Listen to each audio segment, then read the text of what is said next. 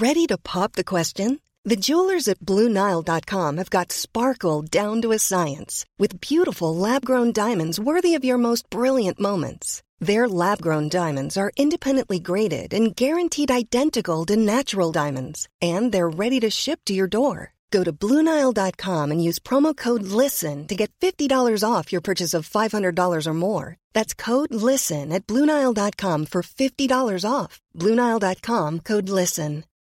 Millions of people have lost weight with personalized plans from Noom, like Evan, who can't stand salads and still lost 50 pounds. Salads, generally, for most people, are the easy button, right? For me, that wasn't an option. I never really was a salad guy. That's just not who I am. But Noom worked for me. Get your personalized plan today at Noom.com. Real Noom user compensated to provide their story. In four weeks, the typical Noom user can expect to lose one to two pounds per week. Individual results may vary. Burrow is a furniture company known for timeless design and thoughtful construction and free shipping, and that extends to their outdoor collection. Their outdoor furniture is built to withstand the elements, featuring rust-proof stainless steel hardware, weather-ready teak, and quick-dry foam cushions. For Memorial Day, get 15% off your Burrow purchase at burrow.com slash ACAST and up to 25% off outdoor. That's up to 25% off outdoor furniture at burrow.com slash ACAST.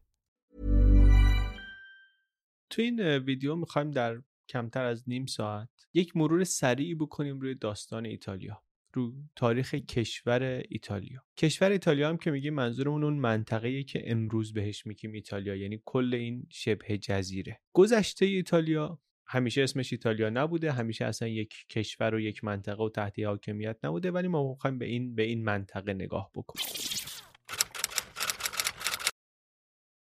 گذشته ایتالیا میشه امپراتوری روم. اینو فکر می‌کنم خیلی همون تو ذهنمون داریم. امپراتوری روم و کلا روم باستان. این شهر روم هم که الان پایتخت ایتالیاست چند هزار است که مرکز یک قدرتیه. یه زمانی جمهوری ایتالیا بوده یه زمانی پادشاهی ایتالیا بوده یه زمانی هم روم باستان بوده. خیلی هم کشور مهمیه دیگه. مخصوصا برای فهمیدن رابطه اروپا و مذهب و کلیسا یه مقداری مهمه که داستان ایتالیا رو بدونیم. برای همین من فکر می‌کنم خوبه که یه خورده وقت بگذاریم. هم کلی ببینیم که ایتالیا چه خبر بوده در نزدیک این سه هزار سال گذشته شبه جزیره ایتالیا و هم مشخصتر بعدا واتیکان. خب روم باستان انتیکوتی. یه چیزی من بگم خیلی به من کمک کرد این اینطوری نگاه کردن. یه چارچوب زمانی خوبی به هم داد از تاریخ روم باستان. روم باستان رو اینطوری ببینیم که روم باستان 13 قرنه. داستان روم باستان 13 قرن. از قرن 8 قبل از میلاد مسیح تا قرن 5 میلادی. تو این 13 قرن ما پادشاهی روم داریم Roman Kingdom داریم جمهوری روم داریم Roman Republic داریم و امپراتوری روم داریم Roman Empire داریم. چطوری بوده تو این این همه قرن؟ چه اتفاقاتی افتاده؟ اول از همون حدود 800 سال قبل از میلاد پادشاهی روم شروع میشه. 300 سال پادشاهی روم داریم. بعد میشه جمهوری روم. 500 سال جمهوری روم داریم. جمهوری روم بزرگ میشه گسترده میشه. تا دورور میلاد مسیح جمهوری روم میفته. امپراتوری روم داریم. اونم مثل جمهوری 500 سال میمونه و بعدم قرن پنجم میلادی اینم فرو میپاشه. در واقع بخش غربیش فرو میپاشه. و حالا بخش شرقیش ادامه پیدا می‌کنه با اسم امپراتوری روم شرقی یا بیزانس که حالا یه داستان دیگری داره. پس یه 300 سال داریم دو تا 500 سال اینا سه دوره با همدیگه میشن روم باستان. این سه تا تیکر داشته باشیم به این سه تا می‌خوایم برگردیم. حواسمون هم باشه که این داستان اولش داستان شهر رومه. شهر روم یه شهری کنار رودخانه تایبر این تمدن روم از اونجا شروع میشه از کنار این رودخونه شروع میشه. اولم فقط تا همین شهر بعد کم کم بزرگ میشه. برای همینم پایتخت هم همیشه همینجا بوده. همین جایی که امروز پایتخت ایتالیا هم هست روم مرکز قدرت همیشه اینجا بوده. حالا این کشوری که ما امروز بهش میگیم ایتالیا و مرکزش رومه این سرزمین مردمان ایتالیایی Italic people ما کشور ایتالیا همیشه نداشتیم ولی مردمان ایتالیایی داشتیم. دوران باستانش گفتیم سه دوره است. سه دوره عمده داره. پادشاهی روم جمهوری روم امپراتوری روم. قرنهای بزرگی هم از قدرتهای بزرگ دنیا بوده اگر بزرگترین نبوده که خیلی وقتا بوده. و همه چیز هم همینطور که گفتیم از این ده کوچیک شروع میشه در کنار رودخانه تایبر که بعدا میشه شهر و شهرهای کناری رو می‌گیره و بزرگ و بزرگتر میشه و اصلا شبه جزیره ایتالیا رو می‌گیره و بعد بزرگتر میشه اصلا دور مدیترانه رو می‌گیره. یه روزگاری مرزهاش از عراق امروز بود. تا بریتانیا از خلیج فارس تا اقیانوس اطلس شمالی. یعنی اگر بخوایم برای تمدن غربی پایتختی پیدا کنیم بگیم یه جایی هست این تمدن غربی که انقدر الان مسلط در دنیا انقدر بزرگ در دنیا مؤثره یه جایی باشه پایتختش باشه. این پایتخت احتمالا این عنوان برازنده رومه. چون این تمدن در بستر امپراتوری روم شکل گرفت و رشد کرد. منتها امپراتوری روم گفتیم مال بعد از میلاد مسیح بود. 500 سال اول بعد از میلاد بود. قبلش ما جمهوری روم هم داشتیم دیگه. یه خود جالبم هست. ریپابلیکه. یعنی یه گزینه در مقابل بقیه مدل های حکمرانی که اون موقع بوده و ما بهش آشنا هستیم که یه پادشاهی میاد میشینه اون بالا. اینا اینطوری نیست. این جمهوری روم که خیلی هم قدرتمند شد و رومیا توش مسلط شدن بر های زیادی از دنیای اطرافشون یک جور دیگری بود. یعنی 500 سال بین دو جور پادشاهی یک حکومتی داشتن که پادشاهی نبود و چیز جدیدی هم بود. می‌خواستن ببینن بدون اینکه یک نفر اون بالا باشه چطوری جامعه ساخته میشه چطوری جلو برده میشه. چه نهادهایی مثلا قدرت چطوری تقسیم میشه. یه مجلس داشتن مجلس سنا داشتن.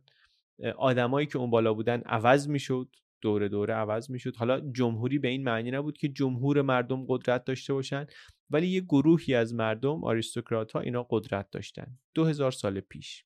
همزمان با مثلا ساسانیان در ایران. اشتباهش نگیریم. فکر نکنیم شبیه دموکراسی های امروز بود. نبود. ولی پادشاهی هم نبود. و اینقدری که من از تاریخ می‌فهمم حداقل در یه دوره‌ای پشتیبانی خوبی هم مردم ازش می‌کردن. برای همین بعضی همین رو نشونه می‌گیرن که مثلا به خاطر همین پشتیبانی بود که مغلوب هانیبال نشدن مغلوب کارتاژ ها نشدن. یه جنگایی رو اصلا انگار مردمن که می‌خوان و نهایتا سنا رو وادار می‌کنن که میپذیره تن میده به این جنگ ها مثل همین جنگ با کارتاش ها که تونسی های امروز میشن. رقبا و دشمنان منطقه ایشون بودن. اینا بودن مقدونیه یا بودن یونانیا بودن. این جمهوری خلاصه خیلی قدرت بزرگی شد. در طول پنج قرن قدرت بزرگی شد و عملا همه شبه جزیره ایتالیا شدن شهروند روم. رومی که اول شهرونداش همین بودن که تو اون روستای کوچیک زندگی می‌کردن کنار رودخونه.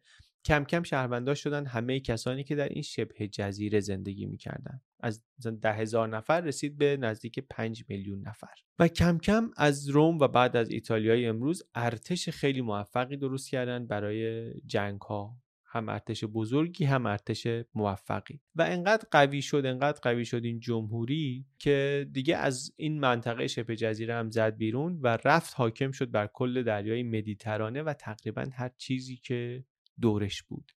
بعد اون قدرتمندانش هی قدرتشون بیشتر و بیشتر شد. این نهادها این ستونهای سیستم republic یه خورده ضعیف شدن. ثروت اون آدما بیشتر می‌شد. از از نهادها داشتن پیشی می‌گرفتن آدما. و از اون ور یه خورده نارضایتی مردم هم آمد. قدرت دست جنرالا زیاد شد.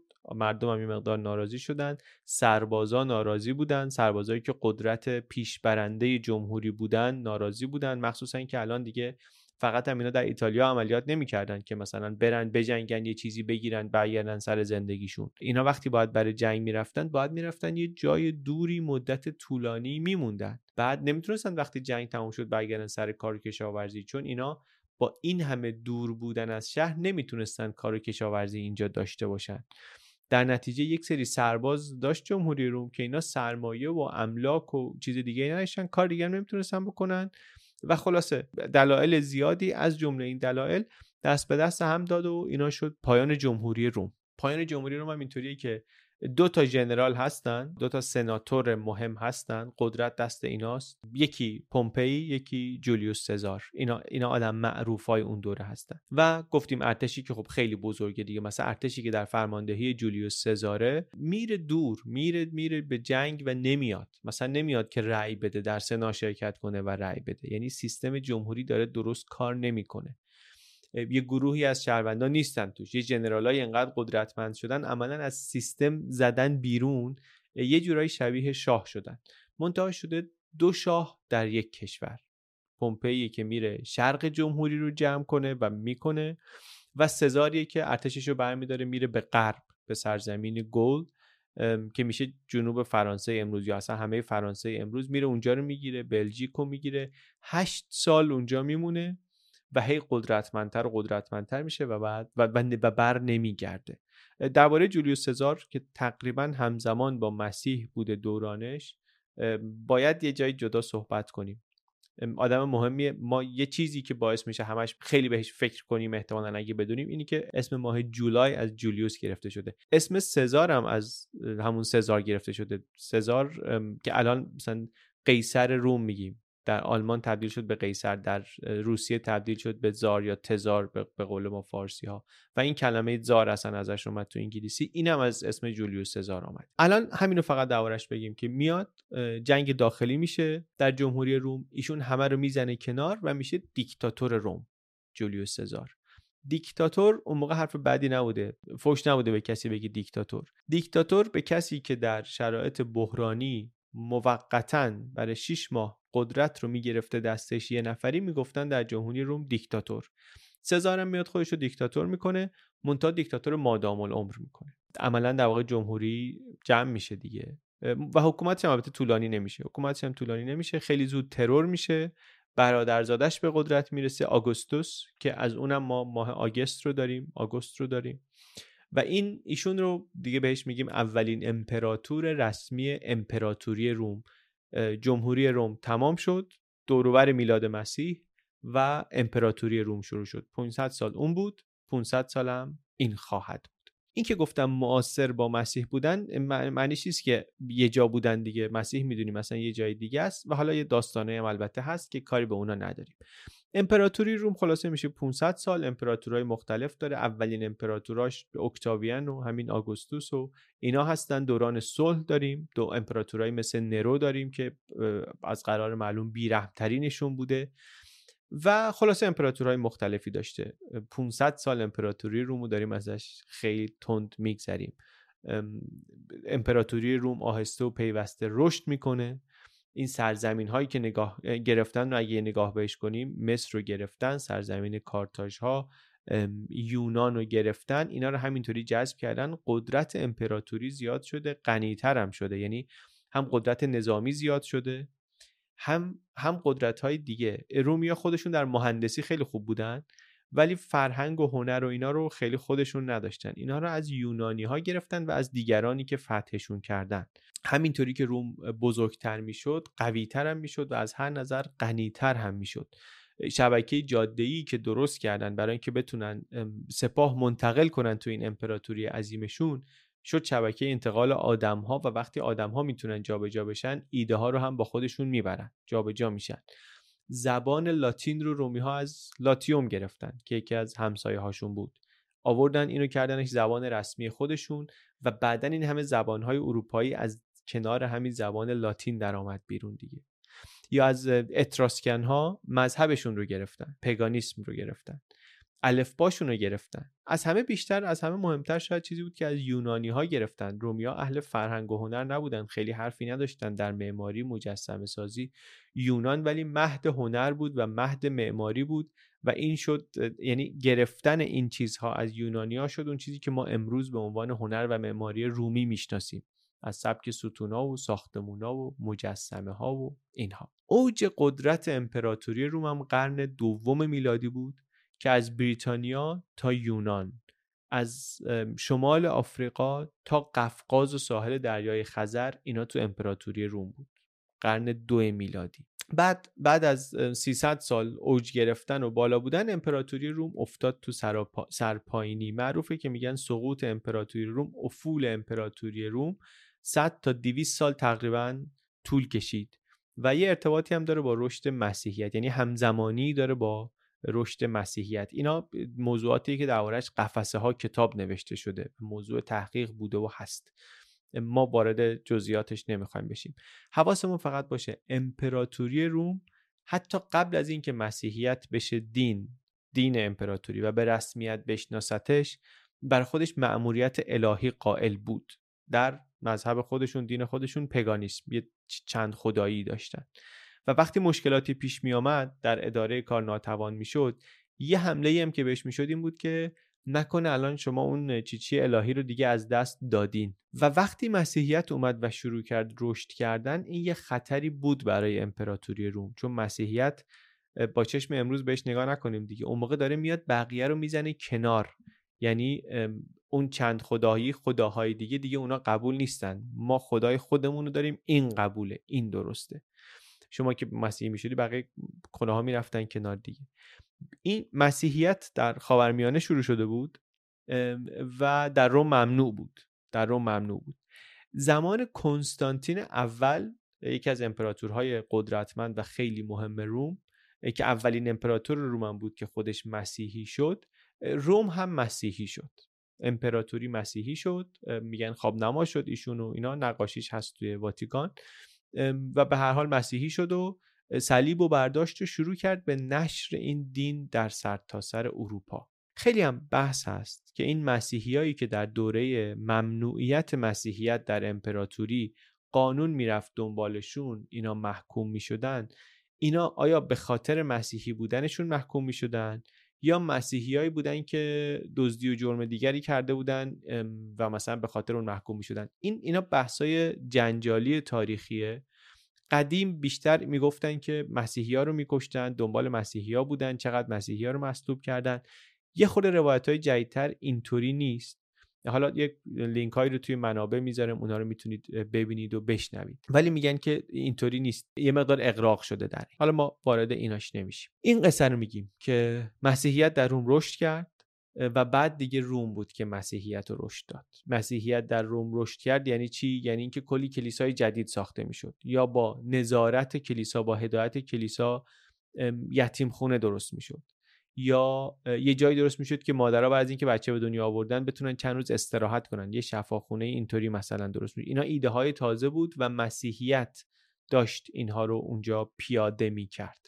ارزش های فرهنگی و معماری و نهادهایی که دینی یا فرهنگی مسیحی هستن و اینا تو اون قرنهای پایانی امپراتوری روم می‌بینیم که زیاد هستن. در مقابل مثلا آمفی تئاترا که یک کم قبل تر ساخته می‌شدن. اینا رو رشانه های رشد مسیحیت در امپراتوری روم می‌گیریم. و البته البته اصلا اون چیزی که در دو قرن آخر امپراتوری روم یعنی از قرن چهار و پنج اتفاق افتاد این که باید بهش بگیم افول یا نزول و امپراتوری روم اینم اینم روش توافق نیست. بعضیا میگن نه این ترانزیشنه این تغییره. باقی بعضی از تاریخ های مخصوصا معاصرتر حرف از دیکلاین نمی‌زنن حرف از افول نمی‌زنن. میگن یک تحوله یک ترانسفورمیشنه. منتها حالا یا تحول یا افول یا هرچی امپراتوری رومی که در قرن دوم خیلی قدرتمند بود دیگه قرن ششم خیلی ضعیف شد. قرن ششم قرن ششم میلادی برای اینکه یادمون باشه میشه کی میشه زمان ظهور اسلام. نه زمان امپراتوری مثلا بزرگ اسلامی مثل امویان اونا قرن هفت میان این زمان پیغمبر اسلامه. زمانیه که روم دیگه خیلی ضعیف شده امپراتوری روم و داره داره به پایان سلام می‌کنه. هم از نظر اقتصادی ضعیف شده هم از نظر سیاسی نظامی ضعیف شده. همش شاخ به شاخ با بربرها بربرها میشن هر کسی غیر از رومی ها آلمان های امروز جرمن ها چک های امروز هر کسی که رومی نیست هر کسی که رومی نیست داره باشون میجنگه فشار نظامی سنگینه. همون بربرایی که اصلا این رومیا اجیرشون می‌کردن که براشون بجنگن الان دارن شاخ میشن و می‌خوان که با امپراتوری روم بجنگن. بربرا از سمت دانوب از سمت راین میان پایین مثل جرمن ها که گفتیم. جرمن هم که میگیم یادمون باشه مثل ایتالیا که کشور ایتالیا نداشتیم مردمان ایتالیایی داشتیم جرمنی نداشتیم ولی مردمان جرمن داشتیم. اتفاقا اولین کسی هم که بهشون گفت جرمن فکر کنم همین جولیوس سزار بود. یه نکته دیگه هم که به خودمون باید یادآوری کنیم اینه که ما داریم همش درباره امپراتوری روم غربی حرف می‌زنیم. میگیم بعد از قرن پنجم دیگه باطل شد و اینا این امپراتوری روم غربیه. قرن امپراتوری روم شرقی نه تنها قرن پنج نیفتاد بلکه هزار سال بعدش هم نیفتاد. ادامه دادن تا 1453 که عثمانی های مسلمان اومدن و قسطنطنیه رو گرفتن. اونا پایتختشون قسطنطنیه بود. اینایی که ما اینجا داریم میگیم همه درباره روم غربیه که معروف به امپراتوری روم. اون روم شرقی که معروف به بیزانس اون یک داستان دیگری داره. جالبم هست این دو قرنی که امپراتوری غربی داره سرازیری میره امپراتوری شرقی پرچمش بالاست شهراش آبادتر گسترش قلمرو نداره. ولی وضع اجتماعی اقتصادیش بهتر و بهتر میشه. آموزش و علم در اسکندریه و بیروت و استانبول و یعنی شرق و غرب مدیترانه اوضاع خیلی متفاوتی دارن. هر دوتا امپراتوری رومن یکی غربیه بهش میگیم امپراتوری روم یکی شرقیه بهش میگیم الان امپراتوری بیزانس. خلاصه ولی یک جایی دوروبر 500 سال بعد از میلاد امپراتوری روم سقوط می‌کنه و دیگه میره که میره. امپراتوری روم میره و بعدش تجزیه میشه این شبه جزیره ایتالیا به دولت شهرهای مختلف. مردمان ایتالیایی که توشون خیلی آدمای معروفی هستن از داوینچی تا ماکیاولی از دانته تا گالیله اینا همه مردمان ایتالیایی هستن. وقتی کشوری به نام ایتالیا نبود. از این دولت شهرها مثلا ما اسم ونیز رو زیاد شنیدیم احتمالا به عنوان یه قدرت تجاری و دریایی یا جنوا رو. اینا اینا اگه دقت کنیم همه شمال ایتالیا هم هستن دیگه. حتی تو اون دوره ای که اینها ثروتمند هستند و قدرتمند هستند ولی کنترل کل ایتالیا رو ندارن. اصلا مرکز ایتالیا در کنترل پاپه. Papal State داریم اونجا. پادشاهش پاپه. قرنها. جنوبم فئودال در کنترل مثلا حالا یا عرب هاست یا در کنترل امپراتوری بیزانس. تا همین امروز هم شما اگر برین ایتالیا یا با ایتالیا یا صحبت کنین متوجه میشین که جنوب ایتالیا اصلا نگاه هم بهش فرق می‌کنه. قشنگ یک یک قدم که نه چند قدم انگار از شمال عقب تره پایین روم اصلا بعضیا میگن یک سرزمین دیگری از نظر توسعه. قرنها این چند پاره بودن ایتالیا ادامه داشت. مخصوصا این دو پاره بودن و هنوزم اثراتش هست. ولی این چند تیکه بودن فقط مال شمال و جنوب نیست. داریم میگیم دولت شهرهای متفاوت بودن. عملا از سقوط امپراتوری روم در قرن پنجم تا اتحاد دوباره ایتالیا یک پارچه شدنشون در قرن 19 هم ما یک کشور یک حکومت یک پارچه روی کل شبه جزیره نداریم.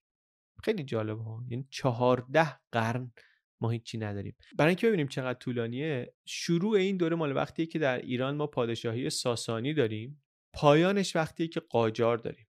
یعنی ایتالیای یک پارچه فرو میپاشه زمان ساسانی دوباره یک پارچه میشه زمان قاجار یا اینطوری در نظر بگیرین. وقتی فرو میپاشه اول تاریخ اسلامه زمان پیغمبر اسلامه وقتی که دوباره متحد میشه زمان ناصر الدین شاهه. درباره یه همچین بازه بزرگی داریم صحبت می‌کنیم. و اینطوری خلاصه میایم می‌رسیم به قرن 19 که یه چیزی دوباره درست میشه به نام پادشاهی ایتالیا و خیلی سریع هم مدرن میشه و قدرتمند میشه و اصلا استعماری میشه میره آفریقای کشورهایی رو می‌گیره. در حالی که جنوب ایتالیا همچنان توسعه یافته نیست دیگه. جنوب ایتالیا همچنان فقیره ولی اینا میرن و شروع می‌کنن نوسمه گرفتن در آفریقا. یکی از عوامل مهم مهاجرت بزرگ یکی از موجای مهاجرت بزرگ ایتالیا مخصوصا از جنوب به جاهای دیگه مخصوصا از همه مهمتر شاید به آمریکا همین بود اون موقع. رفتن اینا و آمریکا رو به یک معنایی ساختن دیگه. ولی به خاطر این بود که جنوب ایتالیا وضعش واقعا خوب نبود. و این ایتالیای جدیدی که داشت ساخته می‌شد در قرن 19 یک ویژگی خیلی مهمی که داشت و قرنها بود در ایتالیا دیده نشده بود این بود که سکولار بود. نه تنها سکولار بود حتی این مقدار در تقابل با واتیکان بود. یعنی تو این یک پارچه شدن یک سرکشی در برابر واتیکان سرکشی در برابر فرهنگ مذهبی هم وجود داشت بعد از قرنها. پس ایتالیا در قرن 19 یک پارچه شد. داستانش شباهت هم به تاریخ آلمان داره. در اروپای بعد از ناپل اون قدرت های محلی به این فکر افتادن که این قدرتی رو که در سایه ناپل اون داشتن حالا برای خودشون حفظ کنن. نگه دارن. دیگه ناپلونی هم نیست. خودشون بر خودشون قدرت رو نگه دارن. کار راحتی هم نبود. بالاخره خاندان هابسبورگ اتریش اونجا ادعا داشت. قدرت خیلی بزرگی بود. در شمال ایتالیای امروز بر خیلی از ایتالیایی زبان ها اینا حکومت می‌کردن در حکومت اتریش بودن اینا. نماینده هابسبورگ در کنگره وین کنگره وین کنگره ای که بعد از ناپلون تشکیل شد که مرزهای اروپا رو بکشن. نماینده هابسبورگ گفت اصلا ایتالیا یعنی چی؟ ایتالیا یک اصطلاح جغرافیایی کشور نیست که. ما, ما نمیپذیریم همچین چیزی رو. هم ایتالیا هم اتریش مخالف بود هم هولیسی مخالف بود. هولیسی یعنی واتیکان. یعنی همون حکومت آخونده کاتولیک پاپای کاتولیک هولیسی بهش میگن. هولیسی هم مخالف بود. می‌گفتن که نه ما یعنی چی؟ می‌تونیم اتحاد کنیم. بعضی از کشیشا بودن می‌گفتن که می‌تونی یک پارچه بشه ایتالیا. ولی شاه کل این قضیه باید پاپ باشه. پاپ باید باشه. بعضی ولی بودن می‌گفتن نه جمهوری باید باشه. خلاصه ولی بین مردم و بین نخبگان این ایده ایتالیای یک پارچه ایتالیای همه مردمان ایتالیایی زیر یک پرچم داشت جون می‌گرفت. احساسات ملی گرایی داشت توش تقویت می‌شد. از زمان ناپلون شروع شده بود داشت تقویت می‌شد. تا کم کم دیگه رسیدیم به نیمه قرن 19 هم. ما البته می‌دونیم ایتالیایی در این تجربه اون موقع تنها نیستن دیگه. تجربه این تیکه تیکه شده هایی که مخصوصا از بعد از ناپلئون به فکر این افتادن که ما حالا جمع بشیم و ما که هم زبونیم ما که این اشتراکات رو داریم یک ملت بشیم در آلمان همون دوره هم هست. آلمان هم داره پوست اندازی می‌کنه با احساسات ملی گرایانه. همه آلمانی ها زیر یک پرچم و متحد. اصلا 1848 سالی که در اروپا سال انقلاب هاست. هم در ایتالیا هم در آلمان. حالا به جاهای دیگه هم بعدا می‌پردازیم. یک موضوع خیلی مهمم در این یک پارچه شدن و در این اتحاد همین اتحاد جنوب و شمال بود. جنوب ایتالیا رهبرشون گاریبالدی بود رهبر محبوب جنوب ایتالیا ایشون بود. شمال هم پادشاه دیگری بود که قدرت گرفته بود. لومباردی و ونیز رو از اتریش از اتریش هابسبورگ جدا کرده بود. ولی خب تفاوت داشتن. گفتیم جنوب و شمال ایتالیا با هم خیلی تفاوت داشتن. شمالی ها می‌گفتن که مردمان جنوب یعنی جنوب ناپل اینا تنبلن. کار نمی‌کنن. اصلا توسعه نیافته بودنش عقب مونده بودنش از نظر اقتصادی به خاطر همینه به خاطر اینکه کار نمی‌کنن. از اونور شبکه حمل و نقل در جنوب ضعیف بود خاکش مشکل داشت بیکاری بالا بود جرم و جنایت بالا بود از همون قرن 19 و از قبل از قرن 19 و یه مدت اینا می‌گفتن نه مشکل به خاطر حاکمانشونه. بعد حاکمان شمال یه مدت می‌گفتن مشکل به خاطر حاکمای جنوبه. ما از شمال بریم اونجا رو اداره کنیم این درست میشه. این منجر شد به جنگ داخلی چند ساله ده ساله و بعد دوباره همین کلی دیگر رو از اون منطقه مجبور به مهاجرت کرد. یا مهاجرت کردن به آمریکا یا به آمریکای جنوبی یا اصلا به شمال ایتالیا به تورین و میلان و جنوا و جاهای صنعتی تر ولی نهایتا دیگه در 1861 اینا متحد شدن. جنوب و شمال و همه با هم متحد شدن و کل شبه جزیره آمد توی یک پادشاهی به نام پادشاهی ایتالیا. پادشاهی ایتالیا شکل گرفت و بود تا 1922 که موسولینی شد به خصوص پادشاهی ایتالیا منتها موسولینی از حزب فاشیست بود. موسولینی فاشیست بود و فاشیستا در ایتالیا قدرت رو در دست گرفتن و بودن. موسولینی در قدرت بود تا پایان جنگ جهانی دوم که گرفتنش رو در 1945 اعدام شد. موسولینی که اعدام شد ما بعد از جنگ جمهوری ایتالیا رو داریم. پادشاهی چون با فاشیستا کنار آمده بود پذیرفته بود اونها رو از چشم مردم افتاد یا حالا حداقل یکی از دلایلش این بود و ایتالیا شد جمهوری. اقبال مردم هم به جمهوری بالا بود و البته حواسمون باشه کشور داغونیه دیگه. یعنی بعد از جنگ مثل آلمانه مثل ژاپنه.